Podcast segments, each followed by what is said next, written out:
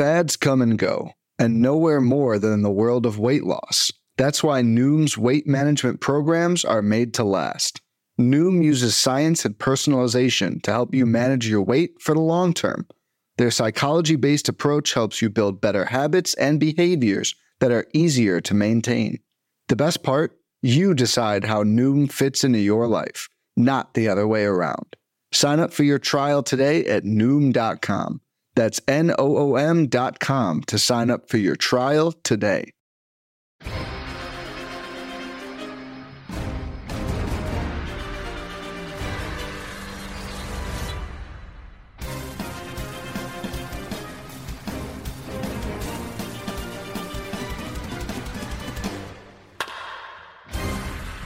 Up? Welcome to episode number 314 of On the Corner, the official pitcherlist.com podcast. I'm your host, Alex Fast, joined as always by Mr. Strong Arm himself, Nick Pollack. Nick, how you doing?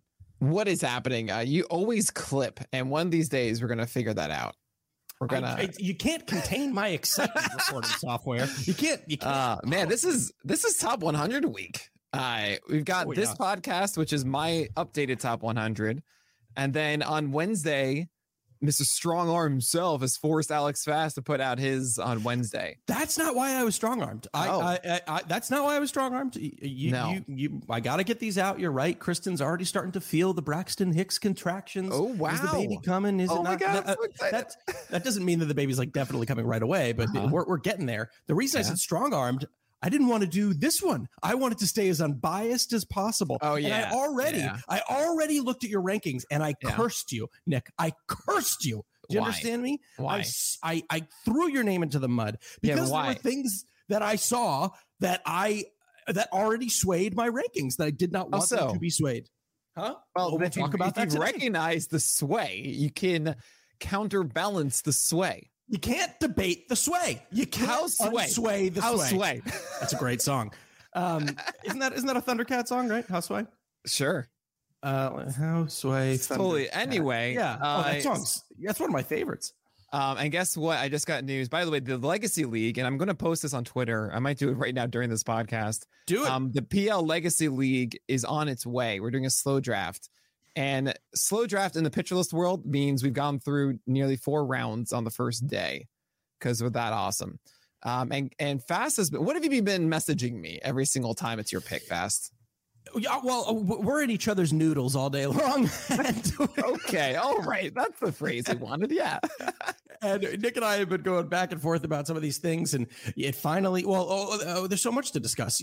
I, I okay, we'll start with my story. Um, I had two opportunities uh, to take Starling Marte to have my little Marte parte, and I didn't do it. It wasn't necessarily because of the oblique injury. It actually was nothing more than. I don't know. Maybe I have a little bit more fun and take some players that I'm not used to to taking. So through four rounds, I ended up going Harper, Buehler, Tim Anderson, and Pete Alonso. I really was going to take Marte in round three. He ended up coming back around in round four. I feel like I'm doing okay with a nice uh, stolen base foundation with Harper and Anderson. I figured why not get a few more home runs with Alonso. He looks like he's fine after that terrifying car accident. Um, but I'm I'm pretty happy with with with the foundation that I have so far. I think it's it is what I want it to be, which is a balanced team. I will say Nick and I can't draft together because we don't like one another's drafting styles. And I gotta say, Nick, I really love your start. I really, I do. got a I got a fantastic start. Yeah. I this could be your life, Nick. This could What? be you every year What? What do drafting an mean? SP in the first three rounds. Well, if it's Zack Wheeler in the third, yeah, I'm gonna take Zack Wheeler. I've said this before that I'll do that. You know, and like before I got to Grom, I was like, I think this is gonna be fun because also I feel like in this league specifically, um, we always push up pitching every single time.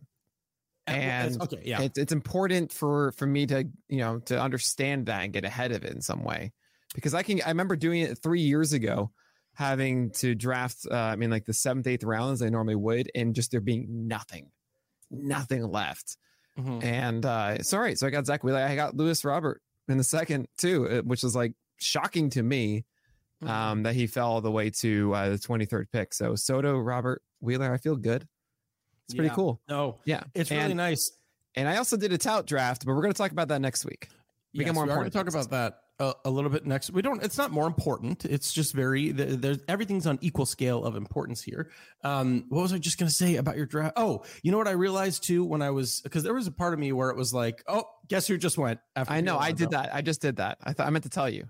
I did. What? Totally forgot. I got distracted. I did the draft pick for it. It's oh, because Ben. Yeah. It was Ben wanted to choose Starling Marte. That's very funny.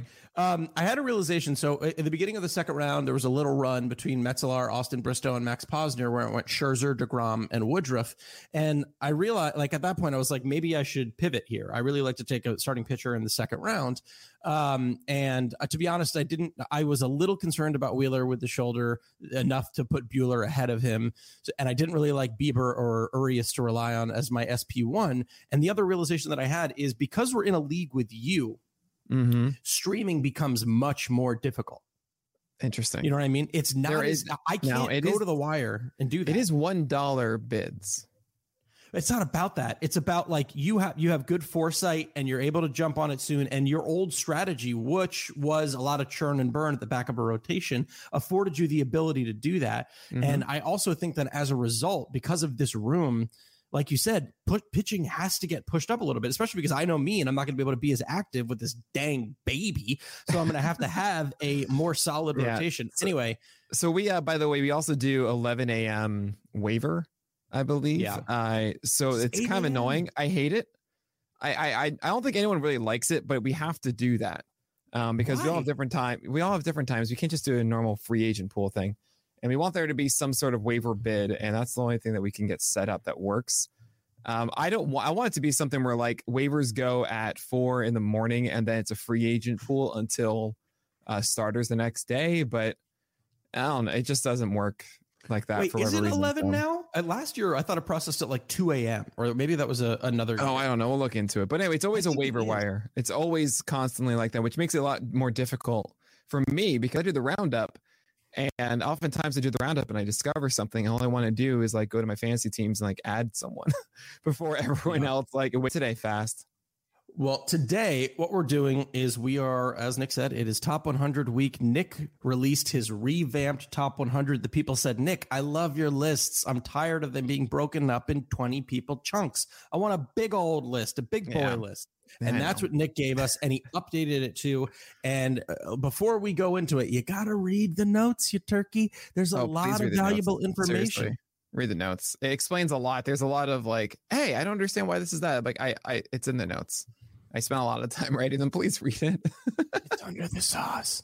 Where are the notes? It's, it's, like that meme. Like, where's the where's the cheese? It's under the sauce. Um, mm. There is. I will say though, there is yes. one person who fell off this list that surprised me that there isn't a note on. Who is um, that? There's he is a person that's in the uh, other starting pitchers I considered, but there's no note as to why he fell off. Uh, who am I talking about? Well, we'll find out as we start to break down this list. We're going to go. Well, there's a 100. there's a reason for all the other starting pitchers I considered. it says a reason.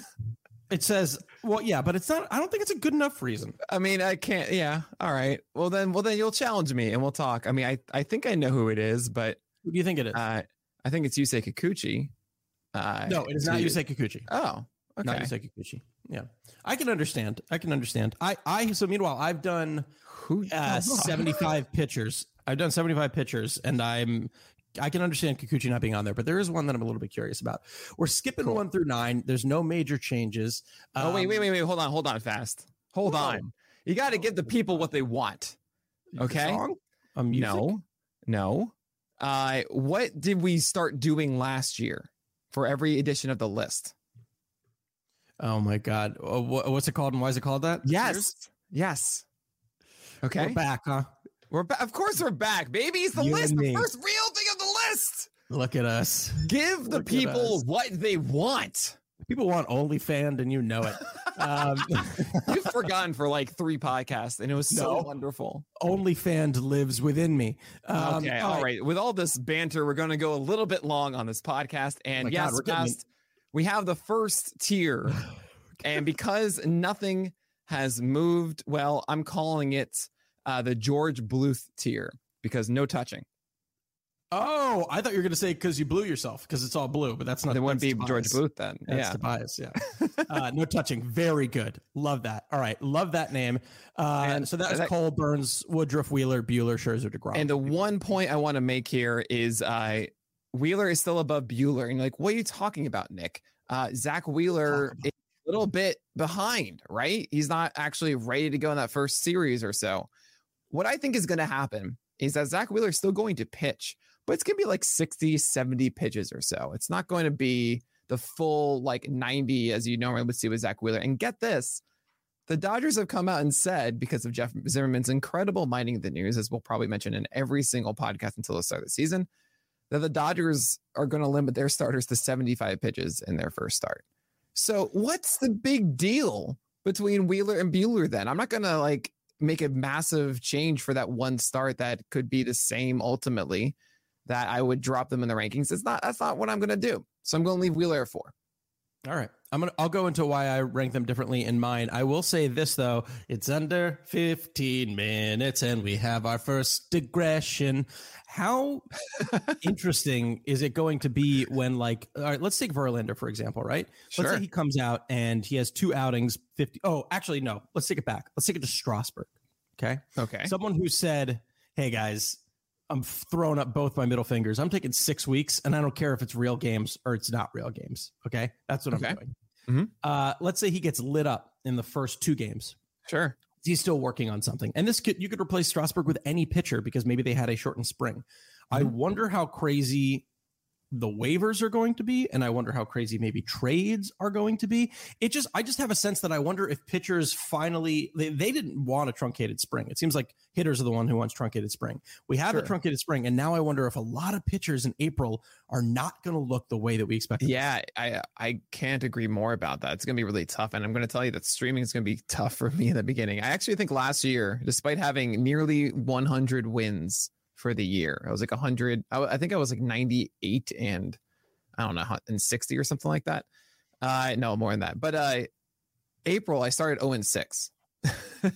like last year because it's really really hard the first week Yeah. to figure out who exactly is going to go long enough and you don't have really much data for their ability either. Um, someone is on this list that we'll talk about that I think is a really good first week stream.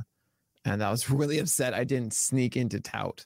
Uh, someone else snagged it for me at the $1 bid. And I was so upset, uh, which is so funny of who that is. But uh, I will say one other thing about the list this year, and this was brought up in Twitch chat. It was it was alive today, by the way. I'm going Wow. 9 a.m.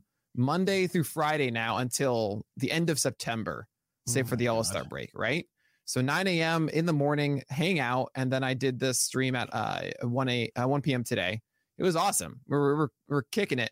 So and I said, look, guys, the badges, they kind of you know i- it's rough for me. I can't check 10 boxes and do it for 100 guys every week, right? Something's changed. I can't really keep up with this. Someone had a really great suggestion.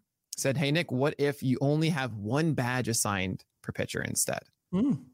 and that's like the thing that matters most and i Yeah. love it i think that's That's such nice. a great method that's what i've done now and i i am going to easily keep track of that moving forward right it's just one box i'll be able to quickly see and move it so love it that's what we're doing moving forward there Love it. Let's bring us now into tier two, where we're talking about Alcantara, Urias, Bieber, Ray, and Giolito at eight through twelve. What's it called? Why is it called that?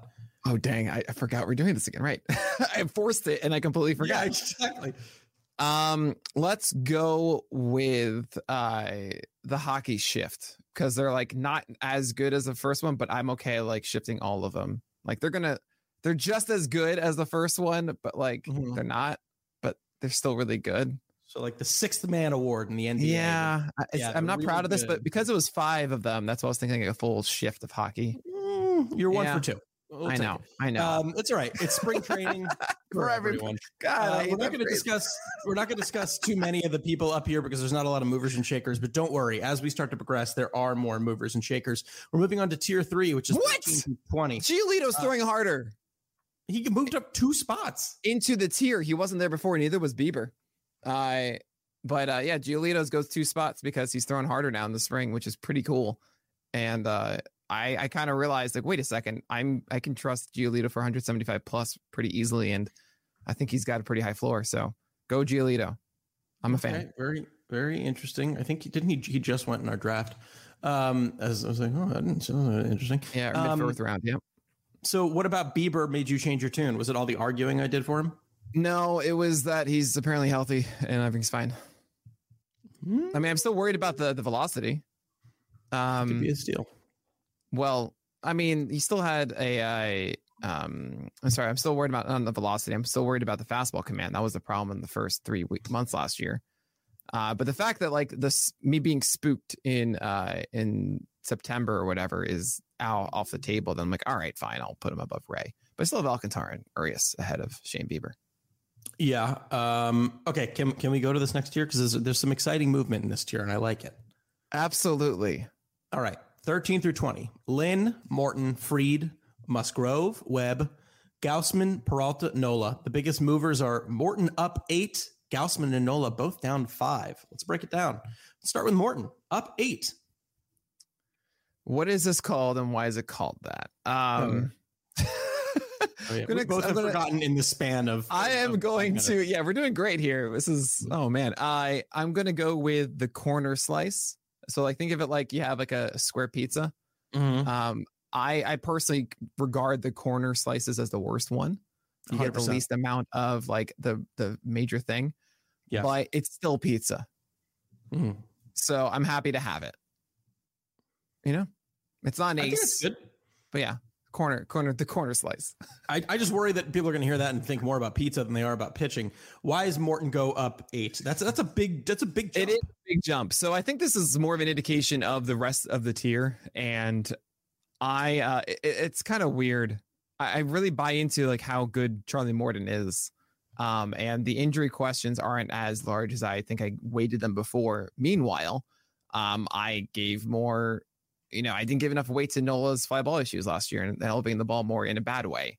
Um, Gausman, I don't think I weighted enough him leaving San Francisco um, and also just going to Toronto, which I mean isn't the worst. I also heard they're doing a humidor, which is kind of cool. Might help Mhm. the fact that their park factor only really matters at home runs, and if that goes down, then that's actually a good thing.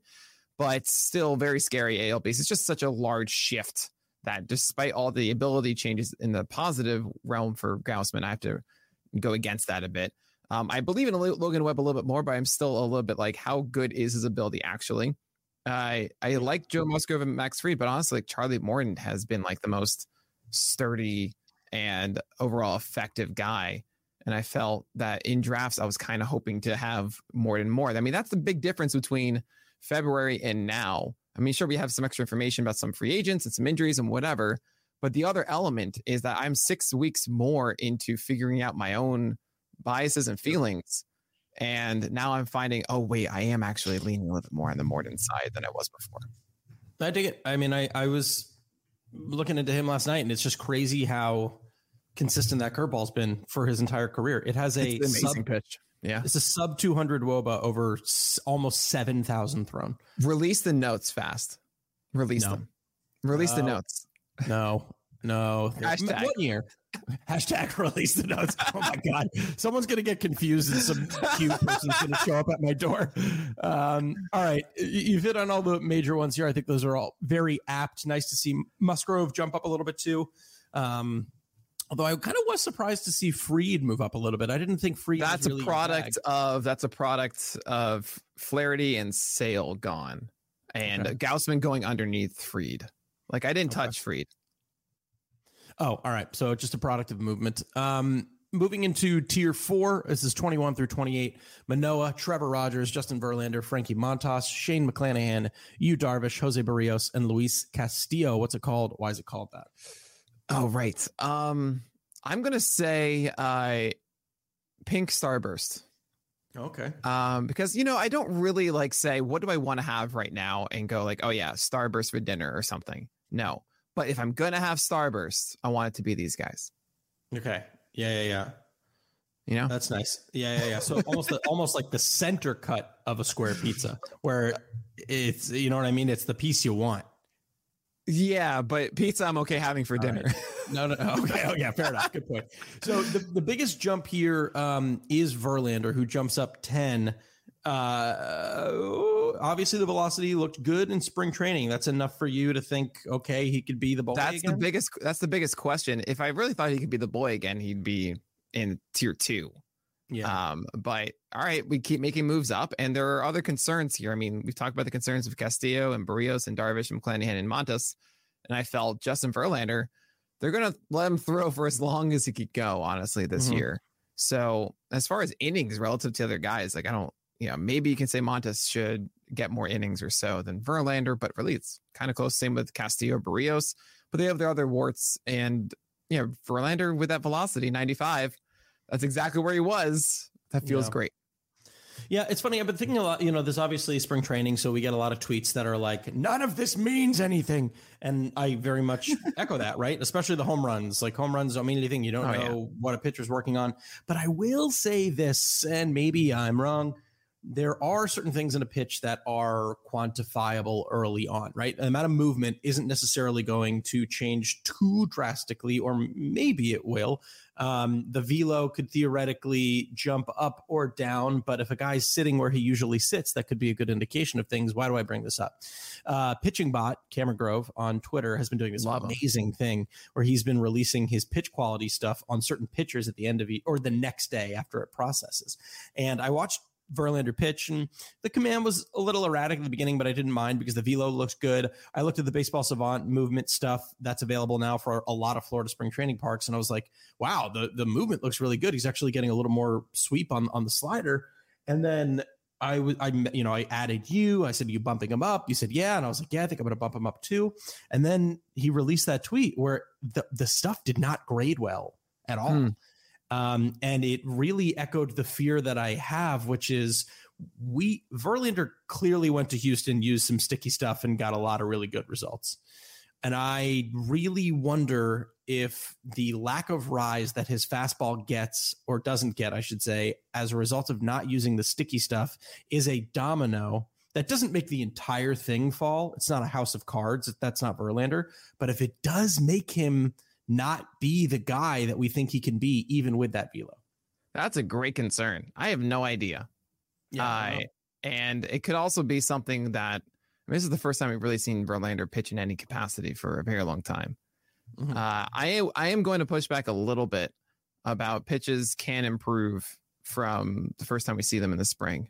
yeah. Um, course. I am also going to mention Mike Minor having 92 plus velocity last year and then not having it when the season hit. Uh, so what I will say is that if Verlander had the same stuff grades, I mean that's insane, and he's a top 10 guy essentially with the same velocity and the same stuff grades. Uh, I am very curious if like I'm trying to visualize what we think the floor is with Verlander at that velocity Mm. right? It could be like a Toby, you know, he could turn into like a three eight with a one twenty and a in a twenty two percent K rate or something like that. But I just I don't know if I be really tough. see that, you know. So uh, so I feel all right of being like, all right, I'll just draft Verlander, and I don't think I'll get too burned by it. But yeah, I mean, it's Yeah. still a mystery right now. and It's absolutely a risk. Um, I felt the velocity was enough for me to push him up a little bit. I guess the reason I bring it up is because I worry. I always worry about misrepresenting myself on Twitter because I try to just release factual information. But I hope people don't read that and be like, "Verlander's back. He's an ace again. He's the Mm. velocity's here. Th- there's he's an ace again." There yeah, I, I wrestle with this a lot because I, yeah, I'm a, I'm a, I love expressing joy. But you're a forty-five thousand boy on Twitter. All right. Uh, I meant it like I, you know, if I see something that's pretty cool, I'll say this is awesome and great and everything. But I, you know, I'm just reacting in like excitement. But Mhm. that obviously can. I, I'm not blind to the fact that that can be translated to like, oh, that means I need to draft him more or something like that. And I got to be careful about that as well. Um, I mean, I'm certainly. I certainly feel that way in that moment, and then I like look back at my tweet, like, oh, this is stupid. I should have. Yeah, I gotta. I don't know. It's just really fun to be like, guys. I just want us all to be really happy that like this thing happened. You know, Severino's doing 97. Oh man, that's awesome. Hmm. His command isn't totally back, so I didn't move him. Yeah. but like, that's really cool though to see Severino at 97. That's Yeah. huge, right? So we'll see. Let's move on to the. Actually, before we do, before we move on to what Tier Five is and what it's called and why I call that, we're going to take a quick break. Hey, Alex Fast here, and thanks for listening to this podcast on the Pitcher List Podcast Network. If you're a fan, consider supporting all of us by getting a PL Plus subscription, where you're going to get an ad free website and get access to our Discord, where you can talk to all of our podcast hosts and staff. Plus, you can hang out with our incredible Pitcher List community. It's basically a baseball sanctuary year round for as low as $8 a month. You can sign up at pitcherlist.com backslash plus, and you're going to get your first month free with promo code podcast. Also, don't forget to check out everything else we do as well from YouTube videos, live streams, newsletters, off-season articles, TikToks, breakdowns, over 15 baseball podcasts on our network. We can't stop talking about baseball even during the off-season. So sign up for PL Plus today at pitcherlist.com backslash plus and use promo code podcast to get your first month free. All right. Thanks for listening. Let's get back to the show. We're back. We're looking at tier number five, 29 through 35. Carlos Rodon, Chris Bassitt, Dylan Cease, Blake Snell, Zac Gallen, Tyler Mahle, and Pablo Lopez. Biggest riser in this one, Chris Bassitt, but not because he went to the Mets, it would seem. Why is he jumping up 12 spots? Why is it? What is it called? And why is it called that? Oh, we did it again. we didn't. You did.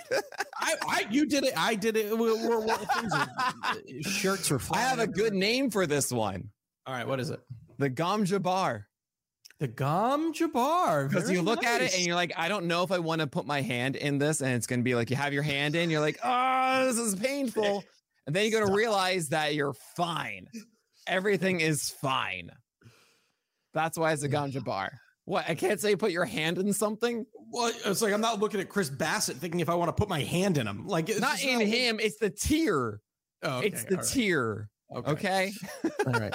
so yeah, uh, you get Chris Bassitt. You should be really fine. I pushed them up 12 spots because I took to heart what you were talking about with the slider last year, and mm-hmm. I started thinking. You know, someone asked me the question like, Nick, who is Zack Wheeler and Sandy Alcantara of this year? Right? Like last year, I was really big on the guys getting lots of innings who had a, an effective fastball who could maybe see improvements from like more sliders. Uh, Chris Bassitt is the first one I could think of because uh, he has a fastball that doesn't get hit hard. He has the volume capability, especially in New York, where like if he doesn't get a comebacker again, he's yeah. pitching the entire year uh, for a Mets team that will need him to get innings.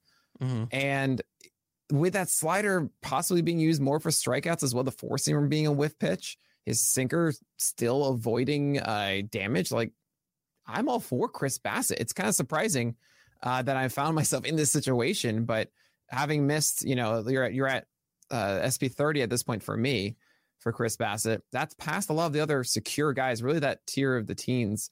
Um, of the of the square slices mm. where they're like more dependable innings and like yeah you need some dependable innings with still some upside like that's Chris Bassitt so I have him at 30 yeah, that's a that's a good way to to put it there. Um, I, I dig that analysis of it because it kind of makes me think of like a Stroman in terms of longevity, but then adding additional Ks to it, like adding a real nice whiff pitch. Twenty five percent K rate could actually stay or even go higher if that slider does sustain. Yeah, I dig it. I really dig it. Um, anyone? Uh, so Blake Snell, I imagine, literally might as well call that negative three the changeup mention. Yeah, come on, man. I know it's like yeah. the smallest thing, but I will say I did want to increase uh, Rodon slightly um, because of the uh, the move to San Francisco. Not so much because it's still concerns there about is the velocity going to hold and for how long. Mm-hmm. Um, but I figured I had Snell in that tier four, um, right where Castillo was. And I said, you know what? Yeah, if he brings back that changeup, it's a bit concerning. And now there's just back to me being like, I don't know what we're going to get from Snell. Well, Cease at least like, okay, you're probably going to be at worst a four year ray again, and that's all right. You know, sure, we'll we'll deal with that when we get there. Um, Gallen takes a very small hit, but just because of the the bursitis, they've already said that he's missing at least the first week of the first pass, which I kind of translate to being like the fifth starter effectively. Mm-hmm um because he would be the first one right he'd be the opening day guy so it's not that big of a hit but it's some question mark and i don't like having that question mark but sure. i still want Gallen he's at 33 no, that makes a lot of sense. Um, moving on into tier six, 36 through 46. This is the tier that had my draw on the floor the most. Some good, some questionable, but I'm very excited to talk Yeah, go ahead. Yeah. So Clevinger, Severino, Anderson, Kopech, Patrick Sandoval, Eovaldi, Kershaw, Erod, Logan Gilbert, Shohei Ohtani, and Framber Valdez. What's it called? Why is it called that? It's called household decorum. Oh, okay. And what I mean by that is some people are going to step into this house and be like, "Oh, I absolutely love that chair and what you've done on the wall." Mhm. And some people are going like, "Absolutely not. I would never make my house this way." Yeah. And for me, I think I've built a wonderful house here. I think it's a wonderful apartment, but it's not for everybody. Yeah, And- I get that. and I hope that it does work out. I hope that it does become, you know, a a sustainable living space. Yeah. But uh yeah, there are some serious questions and the main theme of tier 6 in this way is we're getting past the point of dependability. Uh and I find myself often saying, okay, the distance between what's on the board and what will be on the waiver wire is getting thinner and thinner. It's becoming more and more apparent. Yeah. Uh, there are still a lot of guys that will discernibly help you, and they still exist in tier seven. But as far as tier six goes, there are a lot that are that could make a much larger impact, and they could be off your team by the end of April. But that's where we're at. I'm going to go for those guys. keeping with your theme here, I'm I'm walking through your house and I'm seeing a lot of beautiful French impressionism. Okay, I oh, see the Oh, lovely. Clevinger as my my my my my you know my Degas, and I see the the you know got the, the, guy on there. Yep. The Kopech as the Cezanne, and there's a beautiful Mm. Pissarro and a, and a Renoir. Where's And the Van Gogh? Come on. uh, I see a Francis Bacon. I see something that makes me. Him back. Yeah, he back. He came back. I see Why is he always here? I don't know because he's great. I love. I love. I, I, ironically, I love. I love. I mean, Francis knowledge is power. Fast. but very good. The Francis Bacon cast, um, where we always debate the merits of who the better bacon is. Uh, I I I think there's Which a one is wrong? craziness. Which which Patrick one? What is? Sandoval at 40? Oh, it's Patrick Sandoval. at 40? Well, okay, forget the number. I always will tell you this. no, Nick. No, no, how the number doesn't you? matter. No, no, no, no. It's a You top know this. 100 podcast ranking. No, no, no, no, no, no, no. You know this. You know this over the years. The number doesn't matter. It's relative to the landscape. It always is. Right? The number I had to remove four guys already ahead of him, and I had to push other guys down. I had to push down Shohei Ohtani uh, because Yeah. I he's the absolute hipster. Kershaw I had to do because I don't know what we're you know the, the health and everything. He's very close to Sandoval, but ultimately ultimately I said you know what Sandoval has a larger ceiling to chase this year, and we don't also know how Kershaw's injury is going to affect him exactly. Okay, uh, Framber Valdez and Marcus Stroman. I found myself that's a that's a situation if the wall the house is for you or not. Innings wise, both of those guys are going to get more than uh, Patrick Sandoval, I believe. What's the quality going to be? Remember, Valdez's sinker gets crushed. It gets Mhm. crushed, and we saw what happens when that you know when this curveball doesn't bail him out. You know when he doesn't get outs with that sinker. And Marcus Stroman is perpetually in this like, is he going to have a 115 whip like last year, or is he going to have the 130 whips that he's had before? Right? I don't know, and I, I actually don't even know in season if I will have a good answer on Marcus Stroman. We've been waiting for him to have the slider and cutter do everything all you know uh, and like take over or not and we're so close to a lot of things and, and look at all of tier seven lots of question marks even Eduardo Rodriguez you realize he had like a 137 whip last year you realize like it was it was rough uh for him Yeah. like and I know it will get better and that's why I pushed him up 15 spots because I don't think I was waiting how much Detroit will affect Eduardo Rodriguez the fact still remains his four seamer is great and the changeup goes in and out Eduardo Rodriguez Oh, and okay. I thought you were and the cutter slider are still like called strikes. I don't know. Meanwhile, Patrick Sandoval, changeup is elite. We know that. Uh, slider is, I think, could take another step forward. Curveball is a called strike machine.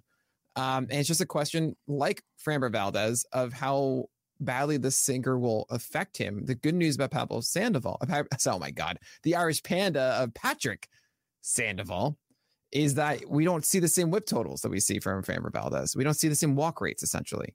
And that's a benefit in, in Patrick Sandoval's favor. So I understand if you want guys want to push him down. I, I absolutely get it. It's just it, it found I found myself in a hard spot to be able to push guys ahead because this whole thing is like, all right, take your take your poster, you know, and make your wall, make your room, you know, Yeah. and make your own decorum. I don't know. I just I have I have difficulty. ta- like everyone around him has two pitches, except maybe Framber Valdez.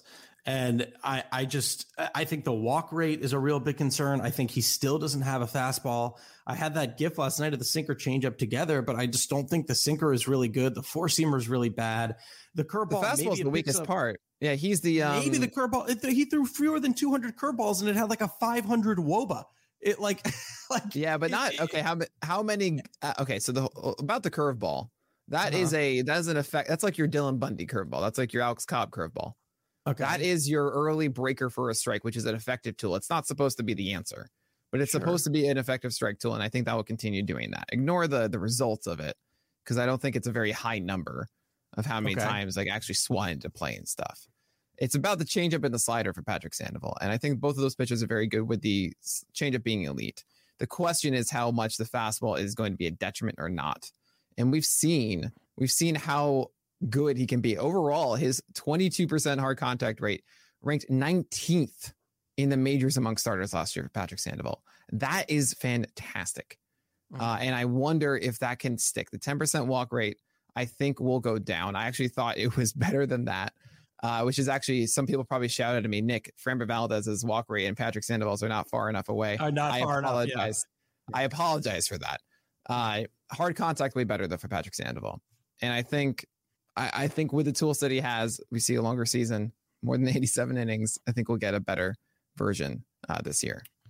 All right, we can we can pick up more Patrick Sandoval in my rankings because that's probably going to be where we're the furthest away on. I I what the other one that I got most pissed off about because I was scared if I was putting him too high. And then I did it or something. Oh, Yeah, and then you did it was Erod because I I agree. I was like, man, Erod's getting dangerously close to thirty, and uh, not thirty, like into a, a top forty, I should say.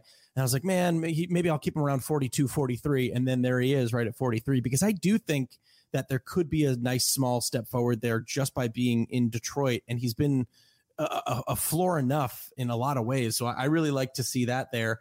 Talk to me a little bit about Logan Gilbert rising up six. Yeah, well. I did not know where to put Logan Gilbert. And this is more of a gut feeling that Logan Gilbert will develop the slider and or changeup uh, to take the next step forward. The one thing I really like about Gilbert is that he's essentially going to be free when it comes to innings. Like he's going to be let go, I think, Mhm. by the Mariners this year. Yep. Uh, and that fastball is excellent. It's just waiting for one other pitch to take over. We saw it at times last year with the slider. And this is a ceiling play at 44. Um, I think it's safer to go for Framber Valdez or Marcus Stroman. I don't think anyone will really debate that. But to me, I, I think there's a lot more to go uh, with Logan Gilbert. And I, I wanted to, I found myself leaning, yeah, you know what? I want to take the chance on Gilbert because honestly, the recovery, like let's say you go Stroman or Valdez, like, yeah, it's a benefit versus the waiver wire, but I think there's enough opportunity for recovery um, on the waiver wire that I feel okay taking the chance on Gilbert instead. There's another guy in this next tier that I feel the same way about, and that's tier seven, 47 through 58. We're looking at Stroman, Means, Sonny Gray, Jose Urquidy, Sean Manaea, Tarik Skubal, Adam Wainwright, Jordan Montgomery, Alex Wood, Luis Garcia, uh, tout number one boy, Ranger Suarez, and Huascar Ynoa. What is it called, and why is it called that? Oh man. Okay. This I guess I'm doing like a food thing today. I like the themes that, and, and I, I don't know. It's, it's just kind of there. Um I guess I uh I guess I'll go with cookies and cream because it's like, you know, I'm not gonna be upset if I have cookies and cream. You know, it's not my- it's not my favorite. It's not Yeah. like it's not like my top tier thing, but it's like, all right, you know, I've, I've got some cookies and cream, and like this is, I'm gonna laugh at the people over there who got to do for me. Like, oh man, you got to deal with. uh I'm gonna say an ice cream flavor. Everyone's gonna be rioting at me. So not ice cream over there. Sure. Yeah, that, I was going to say I'm already pretty upset about the cookies and cream, to be honest, because that's a that's a top, that's an S tier. But okay. wow, is it really? Oh, Yes, it's an S tier. I'm sorry. Uh, I apologize. Okay, you know what? Make What's it like Breyers. Maybe it's like Breyers is what I should call this. Really, What is of like Ben and flavor? Jerry's and like Haagen Dazs or something. Like I gotta settle for the the Breyers or like the friendlies. Tell us. My tell favorite us flavor is chocolate Yes. fudge brownie. Chocolate Okay, fudge brownie is the That's best very one. good. I thought you were going to come and be like, uh, pistachio, you dingus. Yeah, that's Um, what I was thinking to say. as a negative. right. Yeah, no, one come on. no, that I'm gonna Um, call this. I'm gonna call this the Breyers frozen dessert, dairy dessert tier. Okay. Okay, right, at like least that. I'm happy I have some ice cream, but we have I'm not happy that bad that I have to gorge on this.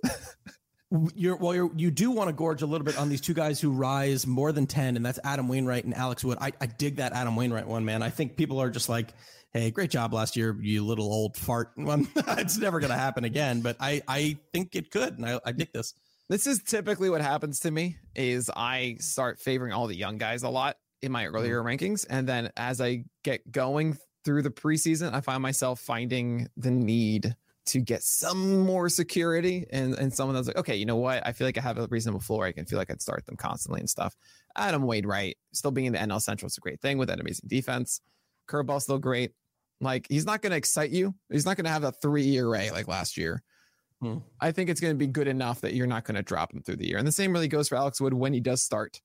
I hope to see 92. Um, it's going to be something that I think he actually did. He go to today? I didn't. I didn't follow it yeah, i think he Um, goes tonight tonight because I remember. I think He I might be going posted this now. morning for the uh, in the morning tweet.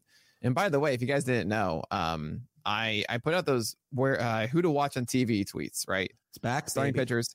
I do it every morning. And everyone has always asked, I think for like three years, four years straight, like, hey, Nick, do you do a, review of these? And I've never done them until now because Oh, now lovely. the Plus Pitch podcast in the morning for PL Plus members Mm. only is going to review those tweets. So if you want the updates on those, you got to get PL Plus and get the podcast. Uh, and it's wonderful. It's going to go Monday through Friday. Even this morning, I reviewed the entire weekend's worth of tweets. So definitely go check that out. Um, so all right. So Alex Wood, I hope, you know, I think slider being excellent last year, 92 miles per hour really helped him against San Francisco. It's a good thing. So yeah, I trust him more than I do Luis Garcia just a little bit. Um, only because Luis Garcia's slider disappeared on him last year and it's just a cutter, and I don't know. And then then there's Ranger Suarez going up seven fast. And I'm so proud of you. You have a baseball in your hand today and not an orange. no this is actually an orange just take a bite of it Uh, Peel it off. yeah, exactly. No, this is an. Are you okay, Nick? This is an orange. Um, Yeah. why? So why should I be happy? Oh, you were just happy that I have a baseball and not an orange. Yes. Well, and also I I I drafted Ranger Suarez in Tout Wars fast. Your first pitcher off the board. Yeah. Was Ranger Suarez at seven dollars. And before everyone freaks out and go, What, you're such a hypocrite, it's a sparp league. That is you have to you have to have two relievers and it's points that heavily emphasizes innings pitched. And to me, Ranger Suarez at seven dollars is worth more than some of the closers that went around ten dollars um, Yeah. in that same spot. So I thought I was very happy and sneaky, but then I looked and saw, oh my god, I have Ranger Suarez on my team, and I couldn't believe it. It was very poetic. And they were they were yelling at me also during the Dylan Cease auction to like get one bid in. Yeah, you should. I couldn't even sneak it in. It went up to Really? 19. And then I forced Alek Manoah to go at 21 just to prove a point. That's good. That's good. Prove a Um, point. Tier number eight, maybe keeping with our food theme. It's it's it's uh starts and ends with Gray, 59 through 67. Ah. Jon Gray, Triston McKenzie, Joe Ryan, Tanner Houck, Eric Lauer, Noah Syndergaard, Stephen Strasburg, Aaron Ashby, and Josiah Gray. What's it called? Why is it called that? Um, no, I'm not gonna. I had a name, and I was like, I'm not gonna do. Oh, wait, no, that's the next tier. I have, I have a really good one, but it's not this one. Okay, uh, this, this one is your. I'm just staying with the same same theme. The prepackaged meat, Okay. Oh, okay. right? You go to the, you go to the supermarket. You're trying to get those tier seven guys. You Mhm. know, you're like, hey, can I get some? uh Can I get some uh, honey maple turkey, please? And they go, no, we don't got it. You gotta, you gotta get the prepackaged. We're out of it. And you go, Sure. "Oh, what? I don't. I mean, I gotta get my honey deep Miami turkey. You know, I gotta have that. What was that? it was me struggling to say honey maple turkey. That I wanna almost- honey. It was every consonant in the alphabet. what is a honey table murky? If people, you messed it up again. If people are listening on this, no, on I purposely speed, all they heard, all they heard on double speed was you go. okay, all right. Do we got? no, no. got, Like my, my mind was saying, yes, Nick, it's honey table murky. I'm like, no, it's not though. all right. Yeah, anyway, it was. it, It's, it's it was a good try. meat.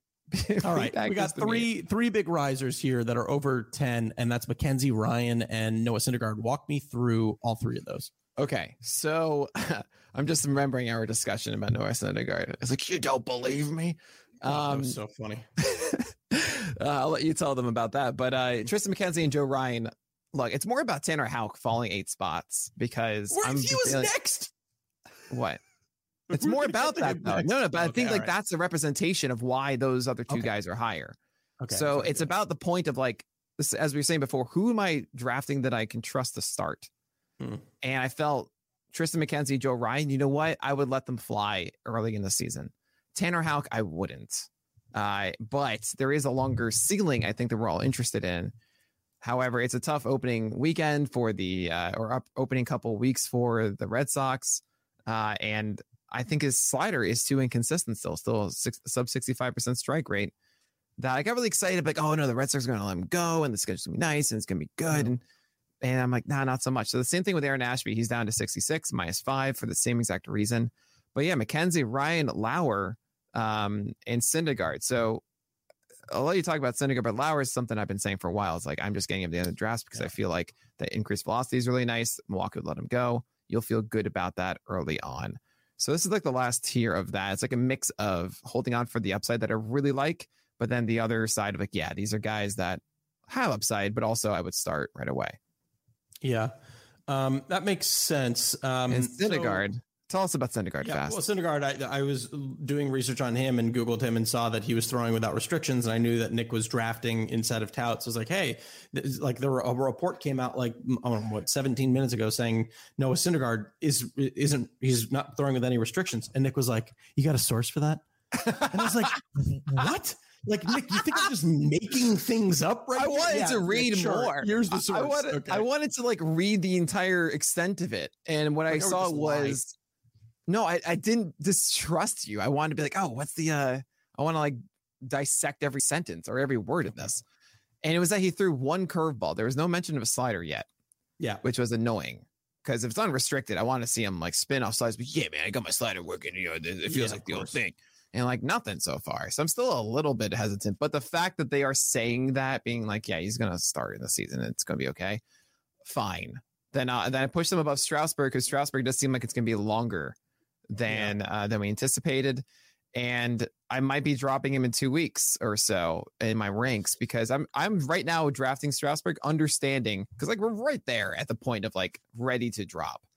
Sure. Um, so with Strasburg, you draft him and you just see what happens the next two and a half weeks, and you make a decision before the start of the year, being like, do you want to hold on to this or not? If he's not starting at the beginning of the year, like he's either going to be on the IL, so you just yeah. put him in the IL spot, or if he is starting, then we'll know what he is, and then you drop or hold that. So like you'll be able to still make your decision, which I do like.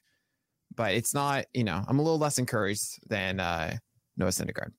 It's funny. I, I, actually, so you and I have the same logic, but are approaching it differently. That's why I thought you were actually going to drop Strasburg because he could theoretically, like you said, go on the IL and then that's fine and it doesn't matter. Or if he's going out and throwing like three or two or three games at 40 50 pitches and well yeah then then i would drop though like i, I want to know i want to have the knowledge and like it's right now tier eight is like i mean i shouldn't have called it prepackaged meat it's like this is pencils down or something you know okay. it's the moment of oh we're all right like now is the point of like i'm ready to drop things you know make the choice of like do i want to stash josiah gray and aaron ashby or not you know or tanner houck uh, because when we get to tier nine in a moment, we'll see that it's really getting apparent. All right. Well, tier nine starts right now. Um, 68 through 75. Hyunjin Ryu, Anthony DeSclafani, Steven Matz, Tylor Megill, Reid Detmers, Zach Eflin, Alex Cobb, and Bailey Ober. What's it called? Why is it called that? Um, this is the job fair because you're gonna have the ability just to get what you want. Um, and uh, just like you're to see these opportunities like okay pick the one that you want to go with i have been very vocal i think about not trusting hyunjin ryu for this year i think there's just too much him to fix um, and it's a bad division for him and everything just it's not worth like he's i don't think he's going to be the same borderline ace or something that he was in the past i think those days are gone and it's just going to be kind of frustrating rostering uh, Ryu moving forward. DeSclafani's fine. He's in San Francisco. He's not going to necessarily harm you but it's not really this exciting play. Um, just don't start him against the Dodgers. Uh, Steven Matz, we've talked about with the Cardinals and stuff. That's cool. Um, the real thing that, and again, it's like not that it's like so borderline to it being a Toby or not. If you're like really mm. searching for like, I need some innings or something, fine, go with those. But the other half of this a lot is you have some unranked guys that are jumping up. Tylor Megill Reid Detmers, and Zach Eflin. Eflin might be ready for opening day now. I want to get in on that. I want to draft this and see how that looks. You know, yeah. and if it doesn't, then like move on. Be ready to say like, okay, this is the time where I'm just like taking chances, making mistakes, get messy. The Miss Frizzle method, right? Reid Detmers looks fantastic. Curveballs yeah. for strikes, sliders for whiffs. Like he looked so good.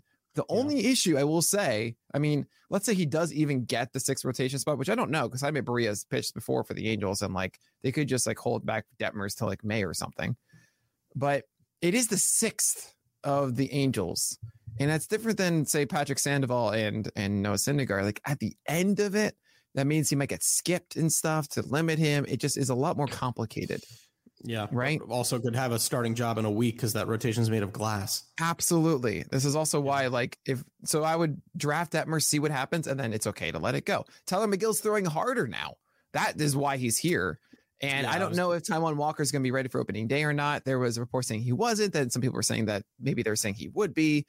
Again, you draft him, you figure it out, you see what you want to do. I still don't love the changeup and slider for Tylor Megill fastball velocity going up is a fantastic thing. And by like over a tick, that's a significant deal when it's now 95, 96, pushing 97 even. That's yeah. a huge thing with how good his fastball was last year. It gets even better. Now we're kind of looking closer towards like a Brandon Woodruff type if he can get a good slider and change it for strikes, right? There's mm. some there's something exciting about that if that velocity sticks. So that that's why these guys are in this tier. Yeah, uh, I thought excuse me, I thought it was going to be called like the spring is sprung tier solely because of Megill and Reid because they've it's been exciting. I, am not a bottomless well of creativity. Fast. Sometimes mm. I need mm. some help. No. um. Yeah. I. I. Oh, never mind. I was going to make a mean joke. I'm not going to. Um. Alex Cobb, Rising Twelve. I dig. I. I. The more I dug into him too, I just like. Wait, we're talking about a guy with a, a, top five splitter in baseball going to a team that just had another guy with a top splitter in hmm. baseball, mm. and we're just ignoring the fact that that could be really, really good and he's almost free in drafts. Like that's great. Yeah, you want to if you want to get a starter for the opening weekend or so, just see how Alex Cobb goes. It's not the worst stream you can go with. Yeah, dig it. Moving into tier 10, 76 through 86, Michael Lorenzen, Jesus Luzardo, Luis Patino, Nick Lodolo, Matt Brash, George Kirby, Kyle Muller, Nick Martinez, Patrick Corbin, Mitch Keller, and Christian Javier. What is it called? And more importantly, can more than half of this list enter into a bar legally? okay? Okay. So it's called South Paw Patrol. and it's uh, PAW is also prospect are watched, uh, okay. just so you know, and you're watching them south because it's Arizona and Florida.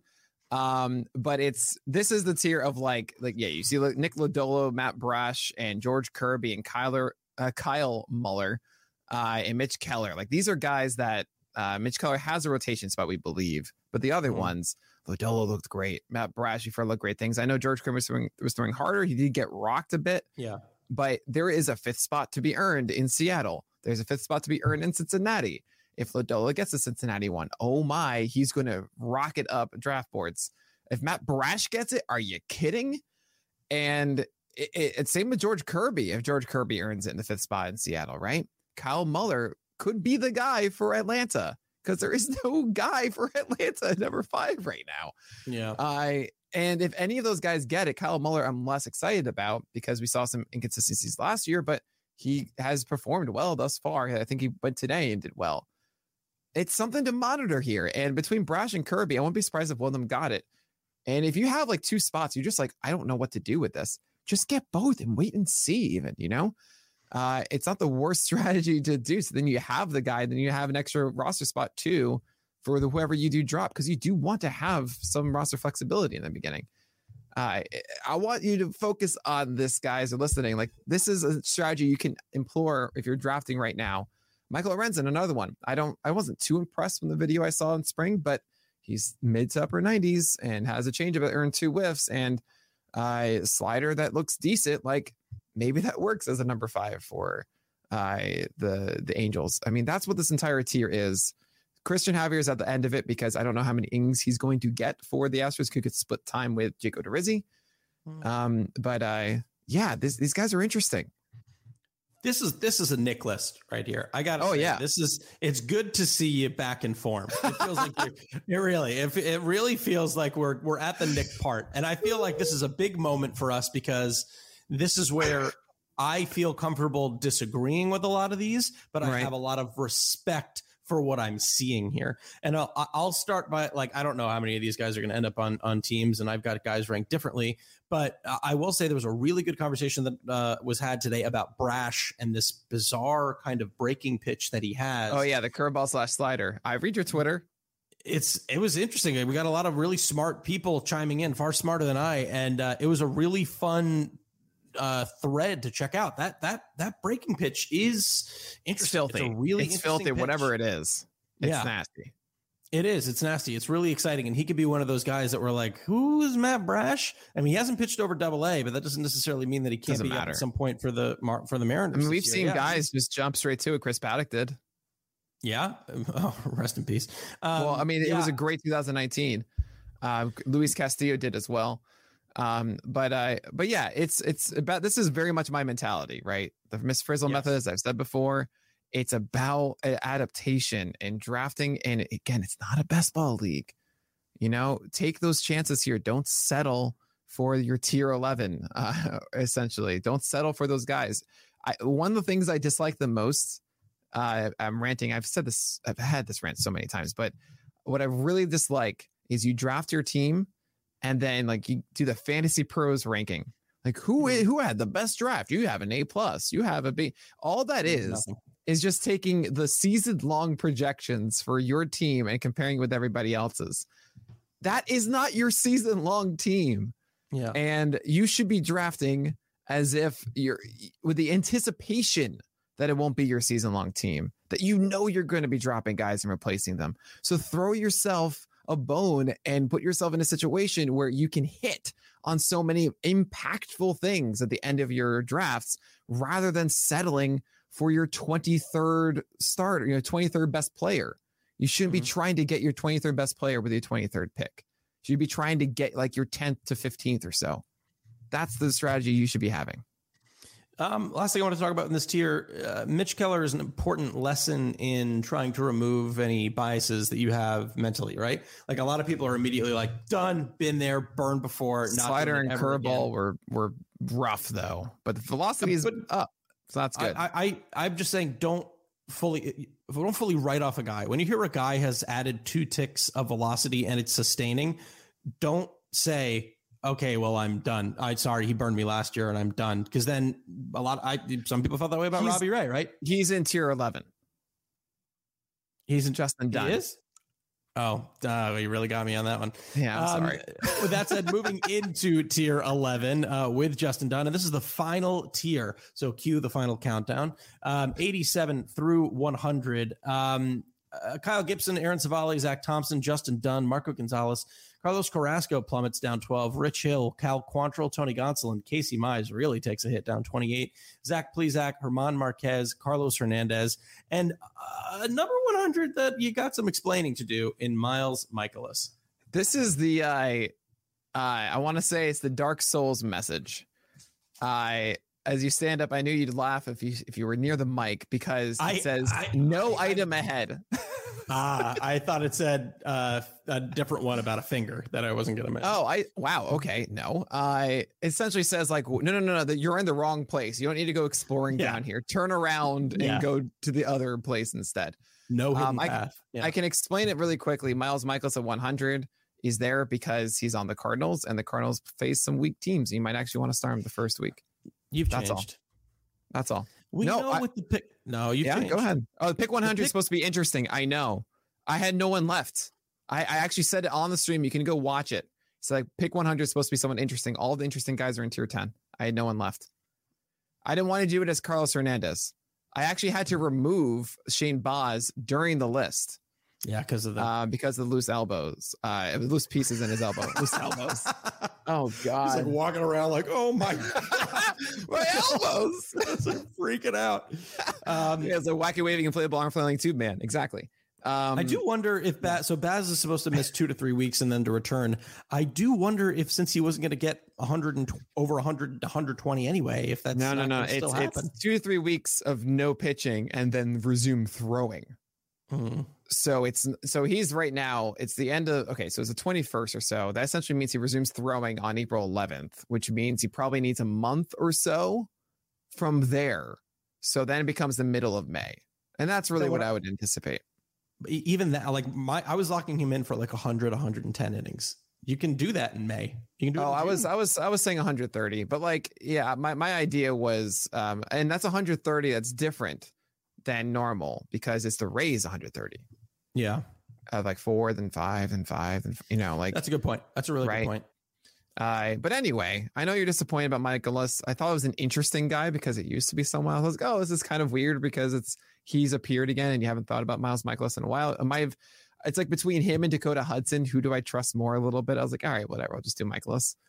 Um, it's a good, it's a good opening schedule. Same with Kyle Gibson, 87, dude. He gets the, um, I don't know, like the the weakened athletics, like they are just not a good offense now. And that's the third game of the year for the Phillies, which should be Gibson. It could be Eflin, so that might change, but it could be Gibson, and then he would get Miami after that. And for that first week, if you have ba- Baz that you're stashing or Aaron Ashby or something like that, you're like, oh no, I need another starter this week. Could be Kyle Gibson. Hmm. Um, Justin Dunn's very interesting with Cincinnati. He has an opportunity to be the number four there. I liked his increased velocity last year. He got injured, has two breakers that one of them could really show. Maybe it's that curveball. Zach Thompson's interesting, but I found myself just not really buying too much into it. And like these are bad guys like Gibson, Civale, Thompson, Justin Dunn, Marco Gonzalez, Carlos Carrasco, Cal Quantrill, which like all of them aren't inherently bad pitchers. It's just I don't think that they are going to push the needle much. And if they do, like there might be under wire that you pick up in season when they're doing the different thing. I would Yeah. rather chase the higher ceiling of the other guys ahead. So keep that in mind with tier 11.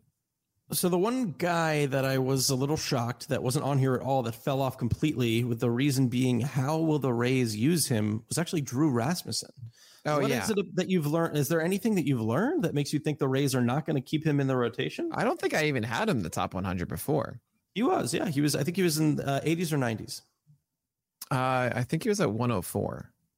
He was. Um, yeah, something like that. I Drew Rasmussen isn't isn't someone I target because two reasons. One, I think the Rays understand the pitch counts of Rasmussen. A lot of their guys, like it's why Blake Snell was removed after 72, where they do the the the um the cost and benefit analysis saying at a certain pitch count, these guys are 60% their top ability or something like that. And they have it for every guy. And that's with Rasmussen. They're like, no, no, no, no. You you've gone five innings and like you're right there, that pitch count. We're just gonna pull you now. And I think when Rasmussen gets some of the bad luck that he should have gotten last year, or at least the normal luck, that wall is going to be hit earlier than he was last year. Allows more base runners and stuff. The slider has not come through as we needed to. Nothing else has just a fastball that I think got a bit fortunate, and that's it. That and I don't want to chase that. I don't really think that that is going to be a six inning guy at any point. So I'm not too into Drew Rasmussen. And then I guess I was also a little bit shocked. Maybe it's just because you and I think about the list differently. I kept on Flaherty, Sale, McCullers because they should still be drafted. So I made a table um, tier that one did exactly this tier. because I knew Yeah. ex- I, exactly that point. And it's a really tough one because I, I I realized in the years past it's frustrating. I I have done the list for eight years now, which is insane. Yeah. I actually this yeah this will be my eighth year, and I realized that the best method is that if you are injured and you are not expected to start this week, you are off the list. If you are confirmed to return this week, you're back on the list, and it makes it so that you know the gradual increases of someone's value based on the return from injury is just so hard to tell. That the best information I can give you is saying when they are healthy, this is them. Gauge accordingly that you Yeah. want. So, but in the preseason, it's really weird where I would have them in the list and then all of a sudden pull them out in a week or so, right? So what I've done is saying these are the guys that are not, I do not expect to be, you know, uh, that I would be pulling, right? On come opening day. So this is the tier that as a draft, I'm drafting preseason tier. That's where they are. There's only four guys. It's Flaherty, Sale, McCullers, and Baz. and they're all in the seventh tier because yeah, those are guys of like injury risks and like I uh, you know they're all there. Uh, because that's right where the cliff was, as I was describing, is like the okay. cost benefit of that, right? Gotcha. But then when they're and then I have this new tier that I'm doing is tier when healthy. Um, and that's a cool thing I'm going to keep for in season. So preseason tier I don't care about, but tier when healthy is I am going to keep saying like, look, this is where relative on this list I would have these guys. Yeah. Uh, and that should help you guys make decisions. Yeah, the pre- yeah the having the preseason tier is super helpful because that's what I was looking for. Where it's like guys use this as a draft guide, right? They want to look at this list yep. and say where would Nick have them. So Nick would have them if he was drafting today in tier seven, which begins at forty seven and goes to fifty eight with Stroman and Means and Gray. I imagine they'd be at the front end of that. Yeah, mixed around. I mean, it's a, it's it's a draft by draft situation. What you need if you're ahead in starters and you want to get another one, then great. Yeah, then you can invest in a Flaherty and a and take chances there. Yeah. Right. But if you are behind you, you need dependable stuff. Like, no, I would, I would go for John Means. You know, I think that's more important for your team. Um, this has been very fun. This has been very exciting for people listening who are thinking, well, uh, aren't we just going to talk about this again on Wednesday? Yeah, but also totally I, different. I get to host, guys. Totally I get to host. It's so, and our lists are different. Our lists oh, absolutely. Oh, yeah. Our lists are different. And we should, I want everybody listening to go to Twitter and thank Alex Fast for getting it out on Wednesday.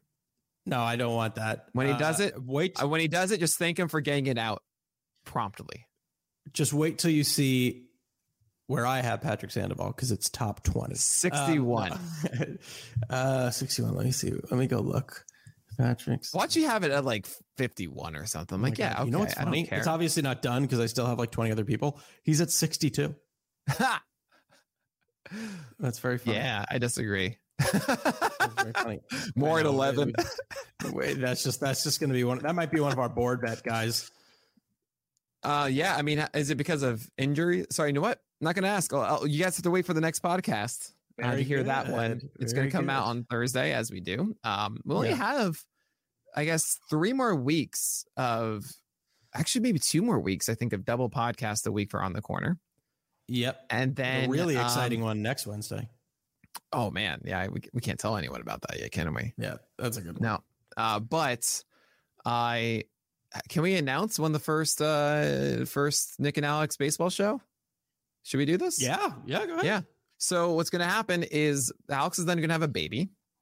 Well, because, my wife is, but yeah, you know, he's going to have a new child uh, in his vicinity. That's a great way to describe it. so, uh, so I will have a guest for a couple weeks on on the corner. The first couple weeks, not you know, just the most important weeks of the year, but you know, I'm just yeah. Uh, but Fast is going to return as we begin our brand new baseball show called the Nick and Alex Baseball Show, and it's Nabs. going to be like Nabs. Yeah, it's going to be live streamed 9 p.m. Eastern time on uh, on Wednesdays. And we, I, I want to emphasize, it is a show. It is not a podcast. It will be on our podcast network. You should, you should subscribe to Pitcher List uh, baseball pods. It won't be on this feed. It's going to be on the baseball one because it's a baseball show, not a fantasy one. But that's going to feel like a live show that you want to watch live. And I hmm. cannot mm. be more excited because we've been we've been doing this for six years fast. You know, six years, and it's always been fantasy focused. It's always been with a tinge of fantasy. And I think we speak for both of us when, you know, as we've continued to do this, we feel more about the sport in general than yeah. we ever have. Yeah, 100%. It's going to be very exciting to be able to uh, just talk about all things and not have to wear that kind of uh, visor that to limit ourselves to just pitching. We can we can digress yeah, into right. hitting. We can talk about organizations and mentality and state. It's just great. It's going to be a lot of fun. It's going to be so much fun, and I can't wait. So I look forward to that. But uh, but yeah, that's it for this episode, y'all. Yeah, man, that is going to do it for episode number 314 of On the Corner, the official pitcherlist.com podcast. I'm your host, Alex Fast. And I'm Nick Pollack. And we'll talk to you guys next week.